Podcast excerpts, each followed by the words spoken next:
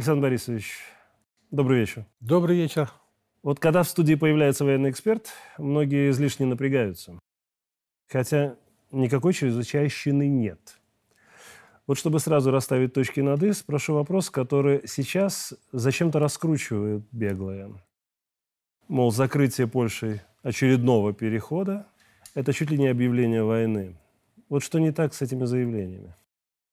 Ну, как это ни парадоксально, определенная доля истины в их высказываниях есть. Но я бы сказал так, не объявление, а продолжение войны. Mm. На самом деле мы можем констатировать, что Польша вместе со странами Запада ведет против Беларуси гибридную войну. Как Уже можно... на протяжении да. нескольких лет. Как можно было бы сказать. И гибридная война, если взять, так сказать, э, высказывания идеологов, включает в себя информационную, экономическую, политическую и, как последнюю, горячую войну, которая ведется чужими руками, то есть средствами э, тех жителей, которые живут в этом государстве. Ну, слава богу, мы эту стадию в 2020 году не перешли, потому что политические выступления не перешли в вооруженные. Но это не говорит о том, что Польша и Запад оставили свои усилия. И поэтому, не стоит расслабляться. Да, поэтому э, я думаю, что прежде всего это информационный как бы удар потому что действительно неприятно. Второе.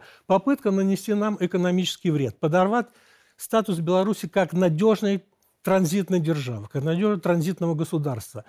Вот. И, в общем, я полагаю, посеять некое недовольство в рядах тех, кто, живя в западных регионах нашей страны, осуществляет челночные экономические связи между западными регионами нашей страны и восточными Польшей. Там очень серьезная, как говорит молодежь, движуха, серьезные объемы связей. И поэтому, я думаю, многие люди, которые потеряли значительную часть своего дохода из-за этого, они вот будут недовольны. Вопрос в том, куда они направят, канализируют свое недовольство. Ну, наши оппоненты полагают, что внутрь страны. Ну, они уже на протяжении нескольких лет так полагают. Да. Ну, они ошибаются. стараются ситуацию раскачать, умножить число недовольных. Я полагаю, что мы присутствуем при подготовке нового наступления. Отсюда вот эти разговоры о возможности вторжения неких незаконных формирований под флагом оппозиции с территории Украины, в рядах которых будут польские отпускники. Угу. Цель – дестабилизировать ситуацию, развязать гражданскую войну и, и в целом парализовать белорусскую власть. Так что я думаю, это все элементы той самой гибридной войны. И какие будут следующие шаги, ну, будем ждать, но государство показало, что оно готово. То есть информационную составляющую в этой войне никто не отменял, они Абсолютно. ее активно используют. Абсолютно. Я думаю, что, э, учитывая, что горячей войны нет, одна из важнейших наряду с экономической. Давайте так. Осталось два перехода со стороны Польши. Да? Ну, Литва тоже начинает заниматься этой глупостью. Но ваш прогноз вот на эти оставшиеся два перехода и при таком отношении к нам со стороны польских товарищей, да, Зачем их посольство нам, да, и два консульства? В случае, если они все-таки решатся на такой шаг. Ну, я, может быть, выскажу несколько парадоксальную мысль, но я считаю, что э, долго они сами не выдержат. Все дело в том, что с этой стороны мы транзитная держава, с той стороны Польша и Литва транзитные державы, которые осуществляют тоже пропуск через себя китайских товаров, товаров из Центральной Азии и так далее, и в обратную сторону тоже товаров из Западной Европы. Конечно, есть блокада, есть санкции против России и Беларуси, но нет санкций против стран Центральной Азии и Китая. И, в общем, мы важная, э, так сказать, веха на пути «один пояс, один путь», который китайцы здесь прокладывают. И, конечно, когда они запрещали этот переход, они тоже думали, чтобы и нанести ущерб и, и китайцам тоже, с тем, чтобы ну, скажем, поссорить, не поссорить, но уменьшить ценность Беларуси в глазах угу. Китайской Народной Республики. Но я думаю, будет э, нажим на них и со стороны Западной Европы, потому что все-таки в нынешних условиях нарушение сложившихся экономических связей больно ударит и по, по той стороне. И я думаю, что ну, Польша вынуждена будет отказаться от, от этой блокады, потому что это противоречит ее собственным экономическим интересам. То есть это вопрос времени? Вопрос времени, вопрос долго ли они выдержат? Вообще польская элита славится тем, что она не просчитывает э, далеко идущие последствия. Ну, если рассматривать 80 лет назад их да, поведение... практически на протяжении всей, всей, всей, своей, всей своей истории. Поэтому я думаю, что э, это, это времен, временная мера, и они постепенно от нее откажутся. Что касается дипломатического представительства, я думаю, что Э, конечно, полностью рвать дипломатические отношения не надо, но понизить степень представительства, статус, статус, так, да? да, то, конечно, надо бы, чтобы показать, что мы, в общем, понимаем их враждебную игру, видим. Ну и я думаю, нам, как минимум, следует еще чаще проводить э, военные учения и, и тренировки в этом регионе. Потому что, судя по откликам и польской стороны, и украинской стороны, это настолько нервирует и правящую элиту, и военную элиту, и рядовых граждан, что, я думаю, нам подергать их за усы, в общем, не грех. Ну, я вообще сторонник того, чтобы не подставлять все время щеки, а абсолютно. а иногда немножко Аб- Абсолютно. Это работать. только мы провоцируем дальнейший наглюш. Абсолютно. Абсолютно. Зло должно наказываться, так или иначе. Беглые, особенно в Польше, сейчас очень сильно возбудились после заявления президента о возвращении белорусов на родину. И причины, в принципе, понятные. Помимо финансовых, ну, то есть уплывают еще не только деньги из их рук, но и вот эта база для вербовки пушечного мяса в Харугве, как они их назвали, для войны на Украине. Ну, естественно, для подготовки потом это. Вот на ваш взгляд, зачем эти немногочисленные бойцы, которые ну, пачками умирают, чего греха таить, да, нужны сейчас там, на чужой войне? Я думаю, им нужно знамя этих людей. Им нужно знамя, чтобы э, э, раздуть участие этих людей, показать, что их много, что в Беларуси имеются серьезные силы, которые вместе э, со странами Запада готовы свергнуть существующую власть. Но на прямую интервенцию под знаменем НАТО они не пойдут, потому что Беларусь – это союзник Российской Федерации, она прикрыта ядерным щитом, у нас общее оборонное пространство, и здесь уже региональная группировка находится. Но попытаться при помощи вот э, знамени, под прикрытием знамени оппозиции, и в первых рядах может и 10-15 человек наших вооруженных оппозиционеров, а дальше будут эти польские отпускники и частные военные компании, угу. они, они могут. Я думаю, что именно для этого им нужно бело-червоно-белое знамя. Им нужно это знамя, потому что все-таки определенное, определенное влияние вот эта идеология имеет, и до, до сих пор даже в белорусском обществе. И, в общем, если люди даже каким-то образом а, после событий 2020 года а, затаились, если они не проявляют все внешне, то в случае, если под этим знаменем будет какая-то ну, агрессия на нашу территорию, трудно предсказать, э, сколько станет под эти знамена. Поэтому я думаю, что они именно этими соображениями и руководствуются. И второе, конечно, они боятся потери, если по-военному сказать, мобилизационного ресурса. Святое дело расколоть ряды противника. То есть попутчики, чтобы ушли те, кто ну, поддался общему настроению эйфории, значит, которые в радостной, в радостной тусовке бегали по улицам, чтобы они э, ушли, ушли. И их можно еще, как говорится, спасти. Возвращение блудных детей. Александр Борисович, вы знаете, что меня смущает в этой ситуации, вот даже в этих рассуждениях? Ведь дело в том, что я понимаю, там их несколько десятков, да, там они сами говорят, что там не больше роты, никаких полков там нет. Но ведь реально их же забрасывают сейчас в самые горячие точки, то есть под Бахмут, да, они в Солидаре воевали. Там уже десятки погибших. И это факт, который подтверждается, в том числе той информацией, которая периодически появляется в телеграм-каналах с конкретными фотографиями погибших. Тогда для чего их расходуют вот таким образом, если потом есть надежда, что они будут использоваться здесь, в Беларуси? Или это все-таки, скажем так, интересы разных групп? Я думаю, что это интерес разных групп. И кроме того, вот я участвовал вчера в стриме с оппонентами с той стороны, они считают, что тем самым они зарабатывают авторитет украинской власти, боевой опыт, и потом вместе с украинскими боевыми товарищами они будут решать задачи по переформатированию власти на территории Беларуси.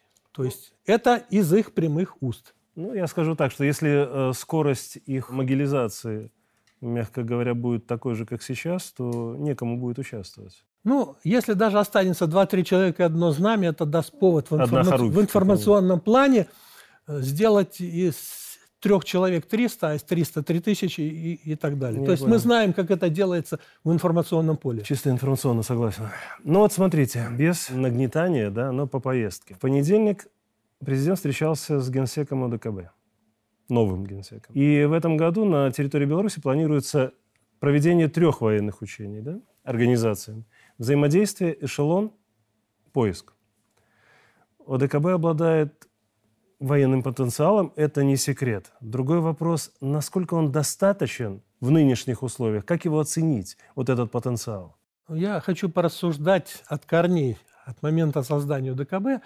Все-таки я предполагаю, что он создавался прежде всего для прикрытия громадной сухопутной границы Российской Федерации со странами Центральной Азии, а через них с Афганистаном. Потому Мгм. что, э, в общем, была такая угроза, что поток мусульманских радикалов, наркотики, э, значит, э, миграция хлынут в Российскую Федерацию, где большое мусульманское население, и не секрет, там вот эти крайние течения имеют э, свое влияние, и мы слышим постоянно сообщения, что ФСБ задерживает те или иные группы этих радикалов, которые формируют здесь отряды, которые перебрасываются в горячие точки, в Сирию и так далее, и которые здесь готовят какие-то враждебные действия. То изначально это было прикрытие вот э, того направления. И Россия, в общем, надо сказать, э, в этом плане даже повоевала с нами на самом деле. Они требовали, чтобы мы э, значительные контингенты направляли на прикрытие того направления. И Мгм. тут была сложная ситуация, потому что наша Конституция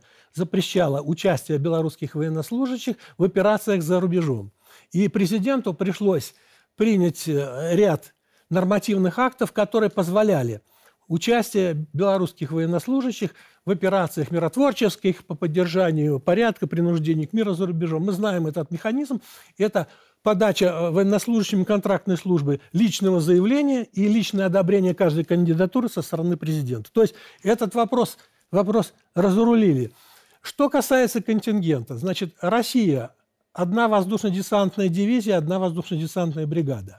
Казахстан – одна воздушно-десантная бригада, один батальон. Беларусь – одна воздушно-десантная Витебская бригада. Остальные все по одному батальону. То есть мы, мы видим, что все-таки основная ударная мощь – это Беларусь, Российская Федерация, ну и Казахстан. Казахстан. Но, учитывая важность того направления центральноазиатского, я думаю, что вряд ли Российская Федерация и Беларусь рассчитывают на военную помощь со стороны Казахстана. Я думаю, президент имеет в виду политическое единство, выступление единым фронтом э, в организациях международных. Кроме того, есть связи в области военно-технического сотрудничества и экономического сотрудничества. Не секрет, что на территории Казахстана э, имеются громадные запасы вооружения советских времен и боеприпасов, которые готовились еще со времен, когда мы противостояли с Китаем. И то направление, значит, было наиболее опасным. Сотни тысяч тонн э, боеприпасов, которые периодически взрываются и в Казахстане тоже. Вот. Я думаю, что в данной ситуации и, э, конечно, вооруженные силы Казахстана неплох, неплохая была помощь, но оголять то направление нельзя. Российская Федерация рассчитывает на запасы боеприпасов и, думаю, отчасти военной техники, которая расположена на территории Казахстана.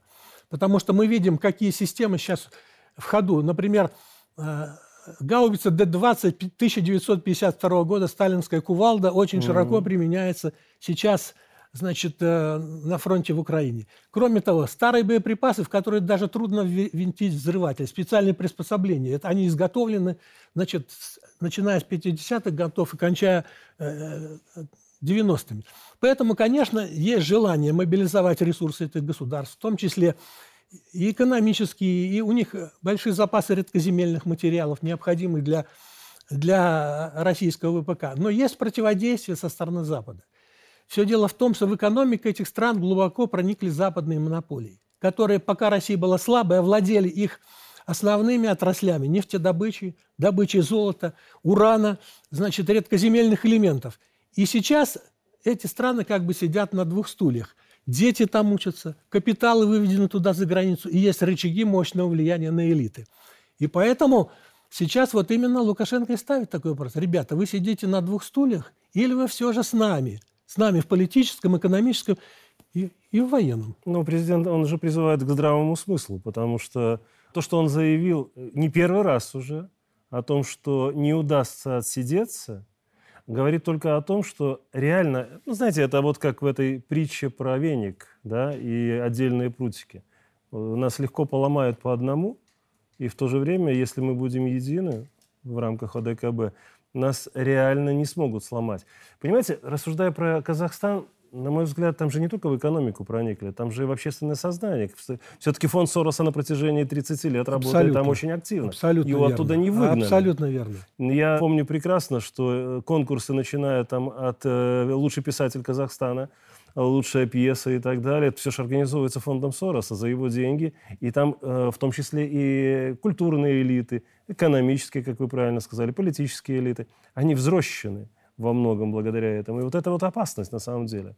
Ну, опасность эту для пространства единого. Мы видели год назад, да. когда все-таки оказалось, что западная крыша ненадежна и не гарантирует э, данной группе правящей элиты благополучие. Ну, по-моему, могут... это их не очень научило пока. Ну, к, к сожалению, к сожалению, я не знаю, сколько нужно еще повторений, чтобы они усвоили урок. Все дело в том, что как только они перестанут в определенной степени соответствовать интересам Запада, они тут же будут заменены. Их Будет сольют. очередная цветная революция. Абсолютно согласен. Их просто сольют. Да. Как не первый раз это происходило в других совершенно, странах. Совершенно точно. 21 февраля Путин будет выступать с посланием. Вот при всей озабоченности ценами, там, экономикой в целом, главное, что захотят услышать россияне, мне так кажется, я, по крайней мере, предполагаю, и не только россияне, когда закончится СВО? Вот как вы считаете, мы услышим ответ на этот вопрос? Э, значит, я думаю, что конкретной даты или города на карте, при овладении которым завершится операция, мы не услышим, потому что здесь действует воюют обе стороны. И ситуация будет зависеть от результата борьбы на, на поле боя. И, в общем, как мне представляется, э, операция завершится тогда, когда Украина потеряет боеспособную, дееспособную армию, когда ее мобилизационный ресурс будет истощен настолько, как, на, настолько когда они не смогут обеспечить экипажей на ту боевую технику, которая будет поставлять Запад. А внутренняя ситуация в самих европейских Значит, странах? И, и второе, сейчас в Украине практически полностью теряется экономика, отсутствует экономика. Целая страна находится на содержании, как мы скажем, коллективного Запада. Да. 4-5 это миллиардов. Это и пенсионеры, это и, значит, дети, это и пособие беременным. И так, все это, без чего не может существовать государство, выплачивается теперь за счет Запада. Вопрос, как долго Запад сможет нянчить и держать на руках, кормить из соски, значит, Украину. Насколько у него хватит терпения и ресурсов? Вот ведь вопрос. И кроме того, усталость, усталость населения. Российская Федерация недаром наносит удары по инфраструктуре.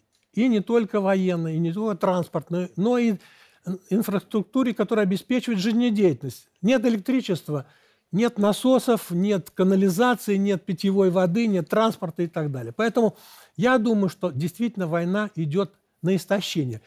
Я не сомневаюсь, Запад изыщет боеприпасы, изыщет самолеты. Но вопрос, где они изыщут новых украинцев?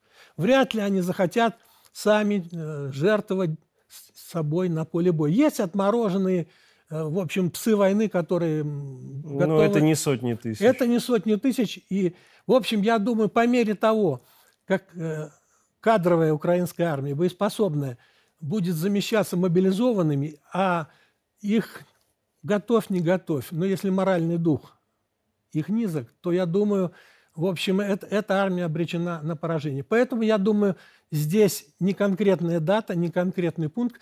Ну, Великий, великий военный деятель Мольтке-старший, который обеспечил Бисмарку объединение Германии, говорил, что борьба идет не за территорию, а за уничтожение армии противника. Если ты уничтожил армию противника, ты захватишь и территорию. Ну и вспомним Кутузова. Он говорил, что если я потеряю Москву, я не потеряю армию. Угу. Если я не потеряю армию, то я тогда возвращу Москву, все остальное. Ну и, и в конце концов оказался в Париже. Да. да. Не Поэтому, он, но... конечно, Российская Федерация перешла к тактике перемалывания украинской армии. И они, наверное, могли бы наступать более активно, более интенсивно, но они сейчас экономят свои силы и перемалывают украинские контингенты.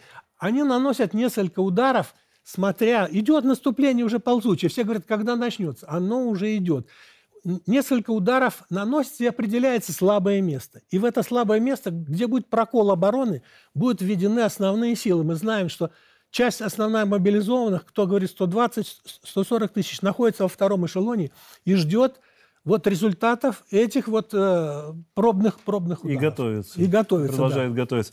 Понимаете, самое интересное, что для меня немножко непонятно. Я человек в прошлом, прошлом все-таки военный, да, и много читал и любил читать историческую литературу, военную литературу. Вот все-таки в 41 году, да, мы знали, где закончится война, где закончится, да? Ответ был один, в Берлине. Да, логово врага. Да, в логово врага. Мы обязательно туда придем и на Рейхстаге распишемся. И вопрос был не в сроке, вопрос был в цели. Совершенно да. конкретно. Вот сейчас э, таких вариантов где? Да, как башен у Кремля. От Одессы до Ла-Манша. Ну, я понимаю, конечно, там эксперты могут говорить что угодно, они за свои слова обычно не отвечают. Они строят прогнозы и делают гипотезы. Причем чем круче, тем Чем лучше. круче, тем хайповее. Но все-таки, э, насколько я понял из вашего ответа, где вопрос не стоит сейчас. Думаю, и мы ответа да. на него не услышим. Вот смотрите, и Путин поставил цели войны демилитаризация и денацификация. То есть здесь не вопрос ни времени, ни пространства, а вопрос результата. Принимается. Вот тем временем э, в западных СМИ наблюдается некое дежавю. Год назад э, заголовки пестрели вторжением России. Сегодня Нью-Йорк-Пост пишет, Россия собрала полмиллиона солдат и около двух тысяч танков. Да, и планирует начать наступление в течение 10 дней. Вы говорите, что ползучее наступление идет, и они просто прощупывают. Да. Да? Так все-таки вот это вот глобальное наступление, это фальстарт информационный – или все-таки, скажем так, кардинальное увеличение активности на фронте за счет, как мы привыкли, фланговых ударов, окружения крупных группировок и так далее, это все-таки реальность? Или все-таки мы говорим про то, что вот Артемовск возьмут и тем самым решат большую, на сегодняшний день, глобальную да, военную задачу? Так как это будет? Я думаю, что вот мы уже говорили, что дело, дело не, не в городах, Задача идет, чтобы они использовали все накопленные для весеннего наступления, которые они планируют в эту весну, резервы были растащены по этим самым горячим точкам, по этим самым городам, потому что... Чтобы украинцы их растащили. Растащили, чтобы они потом их не могли использовать для парирования того наступления, э, скажем так, генерального, которое будет... Россияне, очевидно, высматривают, ждут, когда степень исчерпание этих резервов достигнет определенного предела, и когда э, их ударом не будет грозить контрнаступление. То есть вы не исключаете действительно глобальное наступление русских? Конечно, конечно. Должен быть э, ну, нокаутирующий, нокаутирующий удар или, или несколько. Хватит нокдаунов, да? Да. Вопрос а, как скоро оправится и, или оправится противник от этого удара. Или он будет, ему засчитает 10, и это будет нокаут. Или наоборот, это будет нокдаун, и он еще будет некоторое время сопротивляться, ну, выжидает до конца, пока бой официально не окончится. Ну, такое ощущение, что западные представители из состава рефери, да, они не очень готовы засчитывать по очкам. Там только нокаут. Думаю, да. Партнер программы Белинвестбанк – Первый экологичный банк.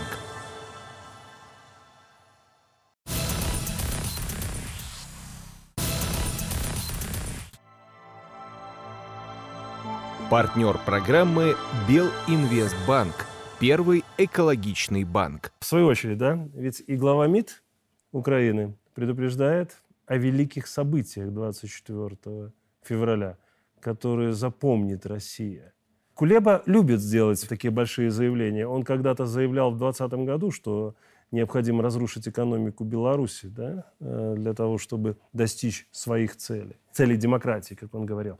Ну вот что им может иметь в виду Кулеба в данной ситуации? Украинское наступление, украинские провокации и теракты на территории России или еще что-то?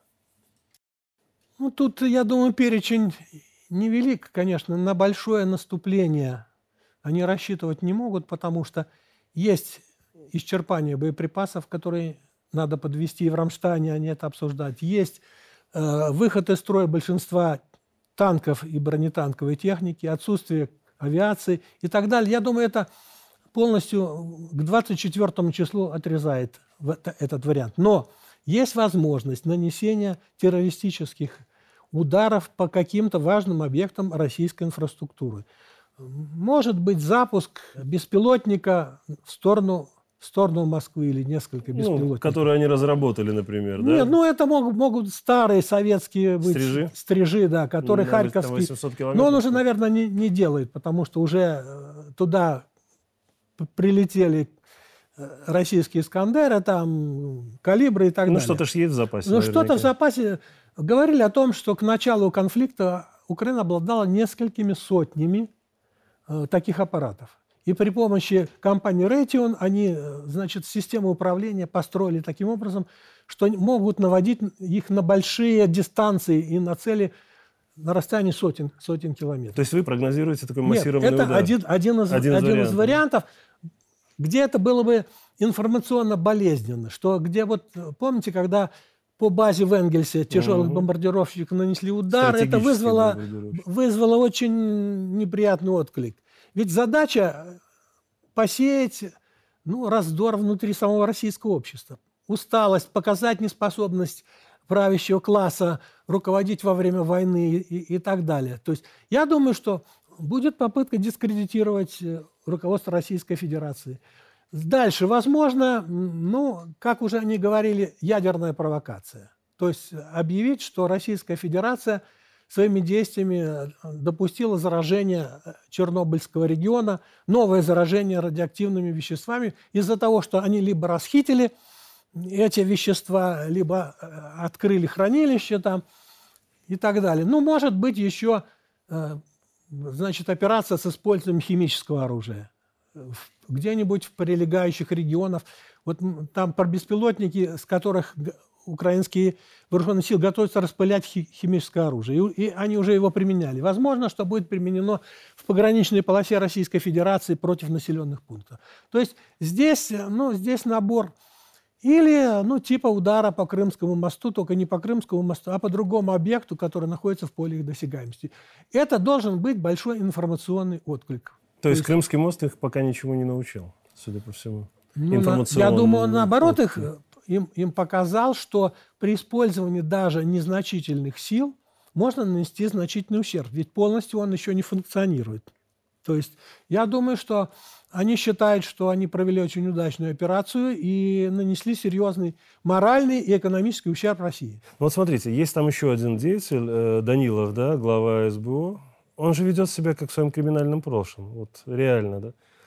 Прямо заявляет, что страна не собирается выполнять условия использования западного оружия, ну, это значит, что массированные удары в глубину России, массированные в глубину, в случае поставки соответствующего вооружения, это всего лишь вопрос времени и никак не желания. Желание у них есть.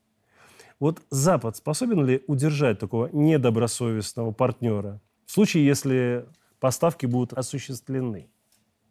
Я думаю, что Э, мы не должны рассматривать правящие элиты Запада как нечто единое целое. И вот по мере хода специальной военной операции и по мере того, как победа Украины отдаляется или становится невозможной, я думаю, что э, разные мысли приходят разным деятелям правящей элиты. Думаю, есть бешеные, как раньше наши советские времена говорили, которые готовы идти до конца и на крайние меры.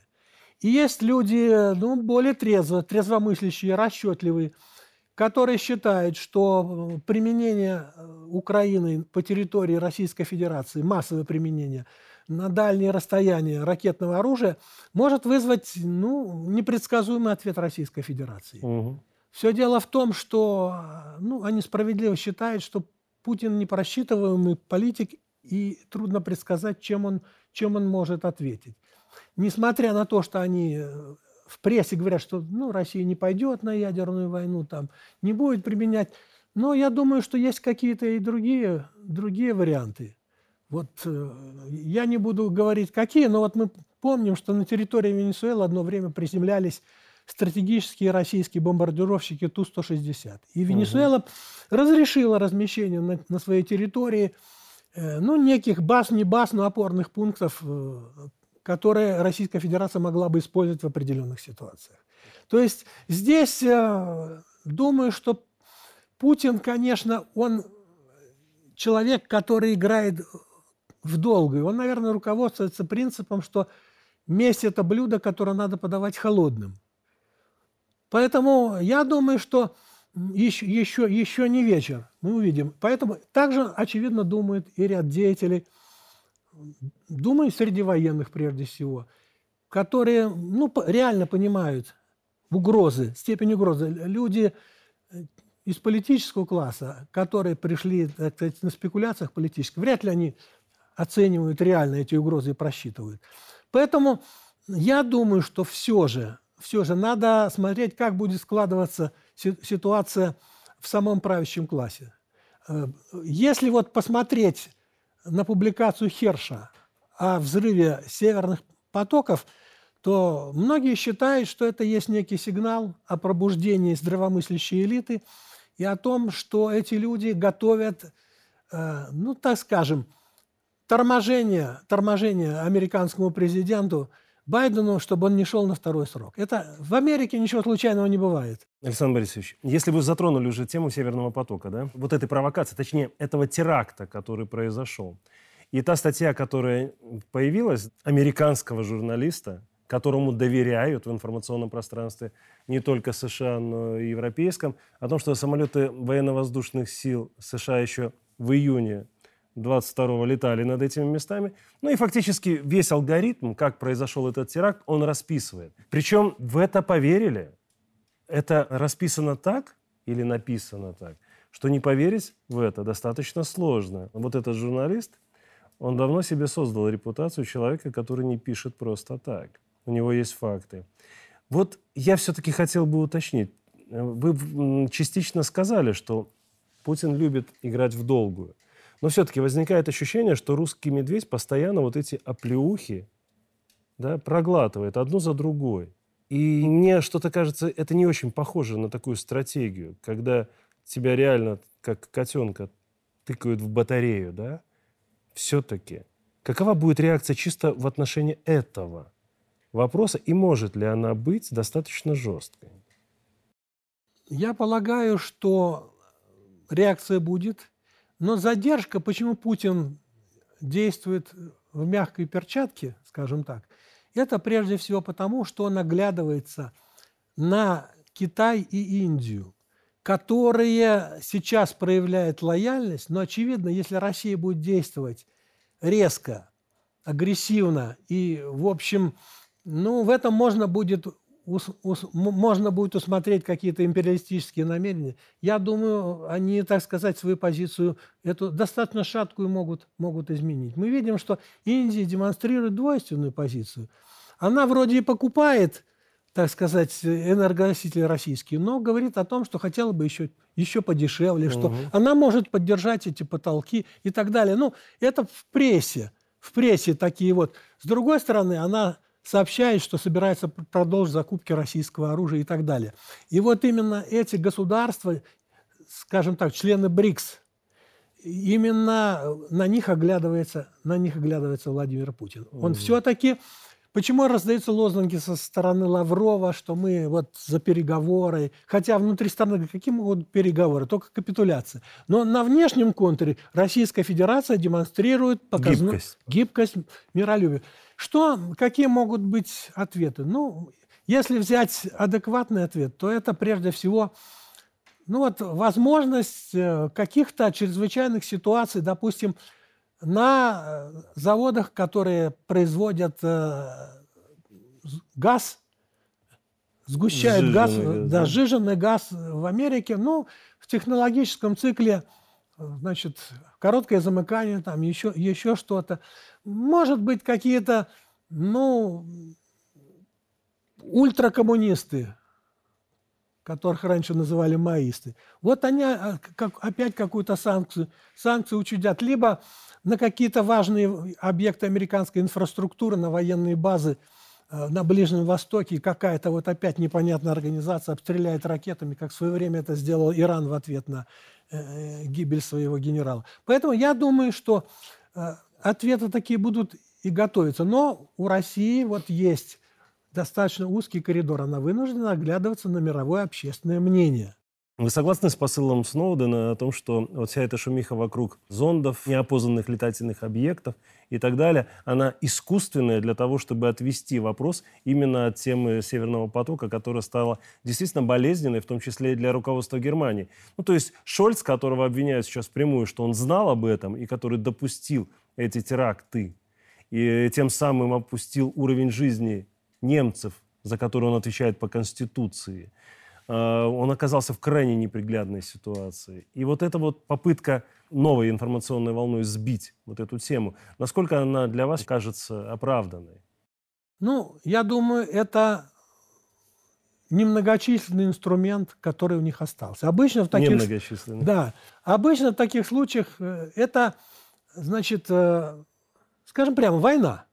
Предпри... Предпринимает какую-то небольшую войнушку – высадку десанта там, против какого-нибудь наркотического режима и так далее, чтобы отвлечь внимание и каким-то образом консолидировать, консолидировать общество. Сейчас, когда война уже идет, американцы влезли, и когда был Афганистан, и выход из Афганистана, ну, инструментарий небольшой. Вот, наверное, умные, креативные люди вот такую штуку придумали, потому что до сих пор, как говорят многие источники, летало этих немерено – этих зондов. На территории. И, да, и никто особенно не заморачивался. И даже Трампу, говорят, не докладывали, потому что их, их было столько. Ну и э, вернемся, ведь 60-е, 70-е годы – это война зондов, воздушных шаров, разведных, когда стороны запускали друг на друга сотни, тысячи таких шаров. И, в общем, большинство из них э, совершенно безнаказанно собирало разведную информацию и на Земле, и в верхних слоях атмосферы и так далее. Поэтому, конечно,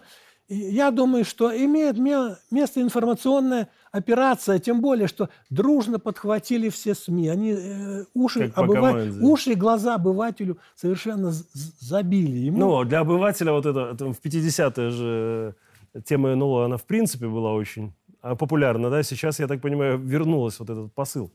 Давайте мы немножко займем население такими вопросами, для того, чтобы оно не думало Дум, о главном. Думаю, да. Сейчас ситуация острая. Еще один момент. Э, вот Польша. Э, хочу вернуться снова к ней. Она наращивает военный контингент на границе ну, на протяжении уже года, как минимум, да, закупает технику, в том числе и южнокорейскую, танковую, да. Поведение более чем отвязное. Прибалтийские Эмираты, они в принципе нарываются на военную пощечину постоянно. И я уверен, что в случае команды Америки ФАС да, на Россию, они ринутся без раздумий. Вот насколько сейчас, на ваш взгляд, эти беспокойные наши соседи, соседи союзного государства, потенциально опасны и готовы к агрессии? И если пока не готовы, то когда, на ваш взгляд, эта готовность станет максимальной? Ну, я так хочу сказать, что, конечно, сами военные приготовления опасны. Мы помним известное заявление Чехова, что если в первом акте на сцене Появилось висит ружье, ружье да. Да, то в третьем оно выстрелит. Поэтому, конечно, когда накапливается с обеих сторон большие контингенты войск, то возникает опасность, э, скажем так, случайного возникновения войны. Существует человеческий фактор – Существует человеческий фактор и в условиях психологической обработки, постоянной истерии в СМИ. И то, что людей, которые под погонами постоянно готовят к таким вариантам, ну, человеческая психика может элементарно не выдержать. Мы помним эпизоды э, с моментами, когда могла возникнуть ядерная война между значит, э, США и Россией. То это были стаи гусей, то это были облака, то, то, то это сбой в компьютере был. И, в общем, наверное, чудо, что, что этого не произошло. И только вот э, снижение напряжения позволило, так сказать, э, ну, отвести эту угрозу. Сейчас мы наблюдаем опять нарастание, нарастание военной угрозы. Ну, вот Нагнетание. Нагнетание. Я, я такой анекдотический случай э, вспоминаю. На учениях 82 года у нас был посредником майор Якубовский, племянник маршала Якубовского. И он рассказывал, он был флаг-офицер э, при американской дивизии, значит, э, в Западной Германии. И он говорил, что вот э, флаг-офицер должен был разруливать ситуации, возникающие на границе. Вот такая ситуация, говорит, пьяный американский сержант с девушками легкого поведения сбил шлагбаум, прорвался на территории э, ГДР, э, расположение советских войск, и попросил политического убежища.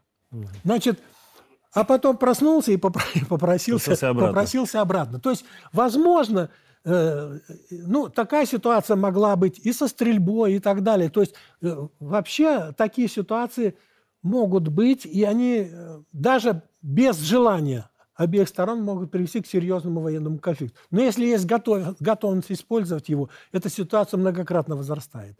Что касается вероятности конфликта, то я все же придерживаюсь мнения, что они ждут возникновения э, вооруженного конфликта на территории Беларуси, который будут провоцировать.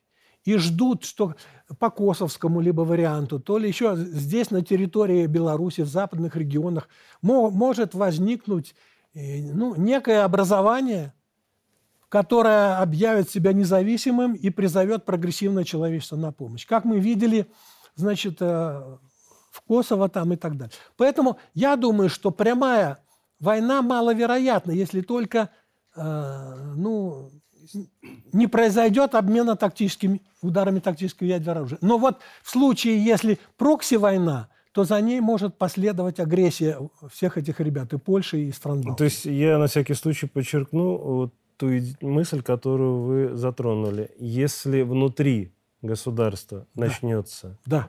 раздрай, да. Это будет провоцирующим да. фактором. Абсолютно. То, что хотели они добиться в 20 Да.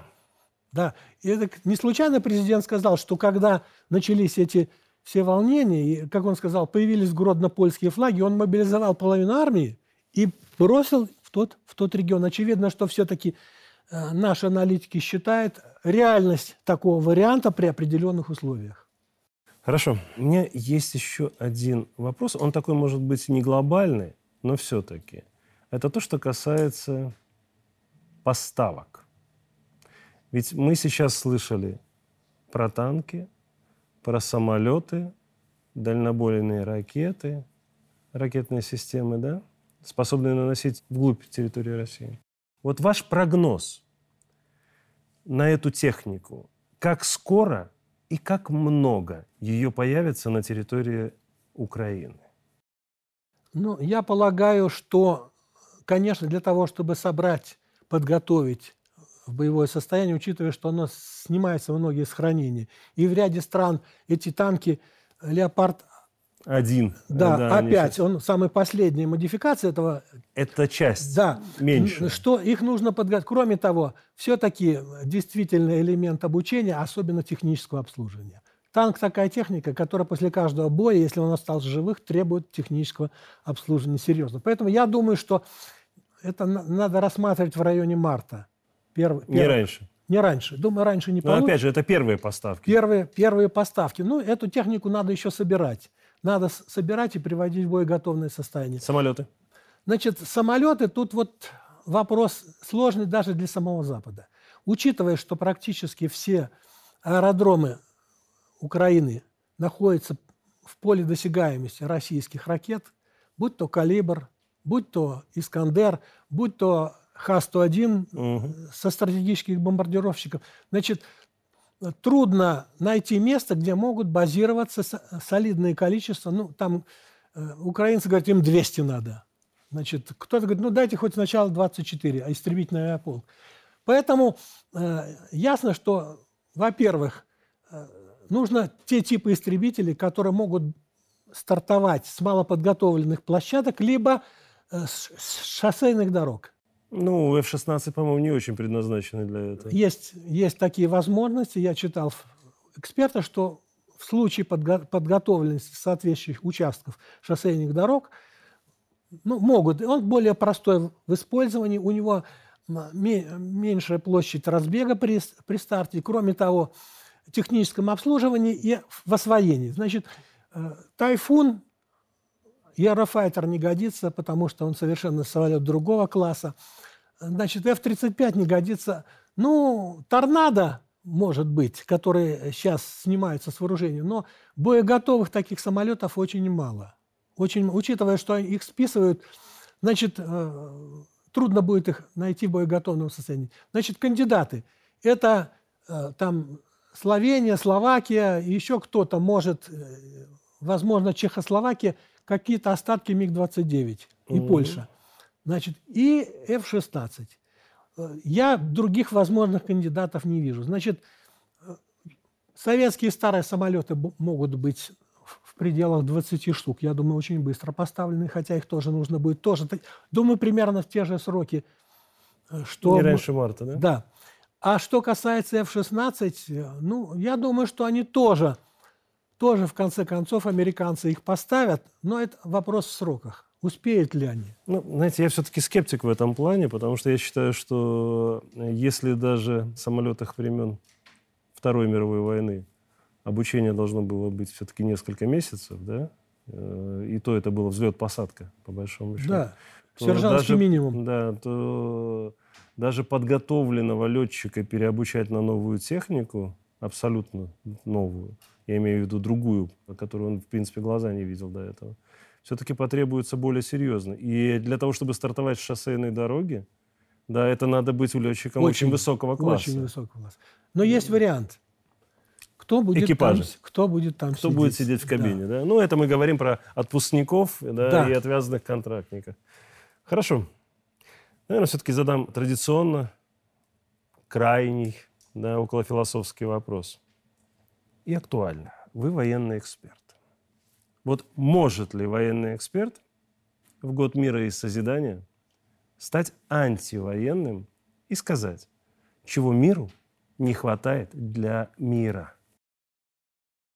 Я думаю, что миру не хватает справедливости. Чтобы исключить войны, необходимо обеспечить справедливое распределение природных ресурсов и произведенных благ. Потому что все войны – начинаются сейчас либо за материальные ресурсы, значит, с одной стороны, либо одна из сторон защищает свои материальные ресурсы и природные ресурсы. Это могут быть и вода, и земля, и ценные, ценные металлы. Тем более, что сейчас э, мы видим все более и более исчерпание природных ресурсов.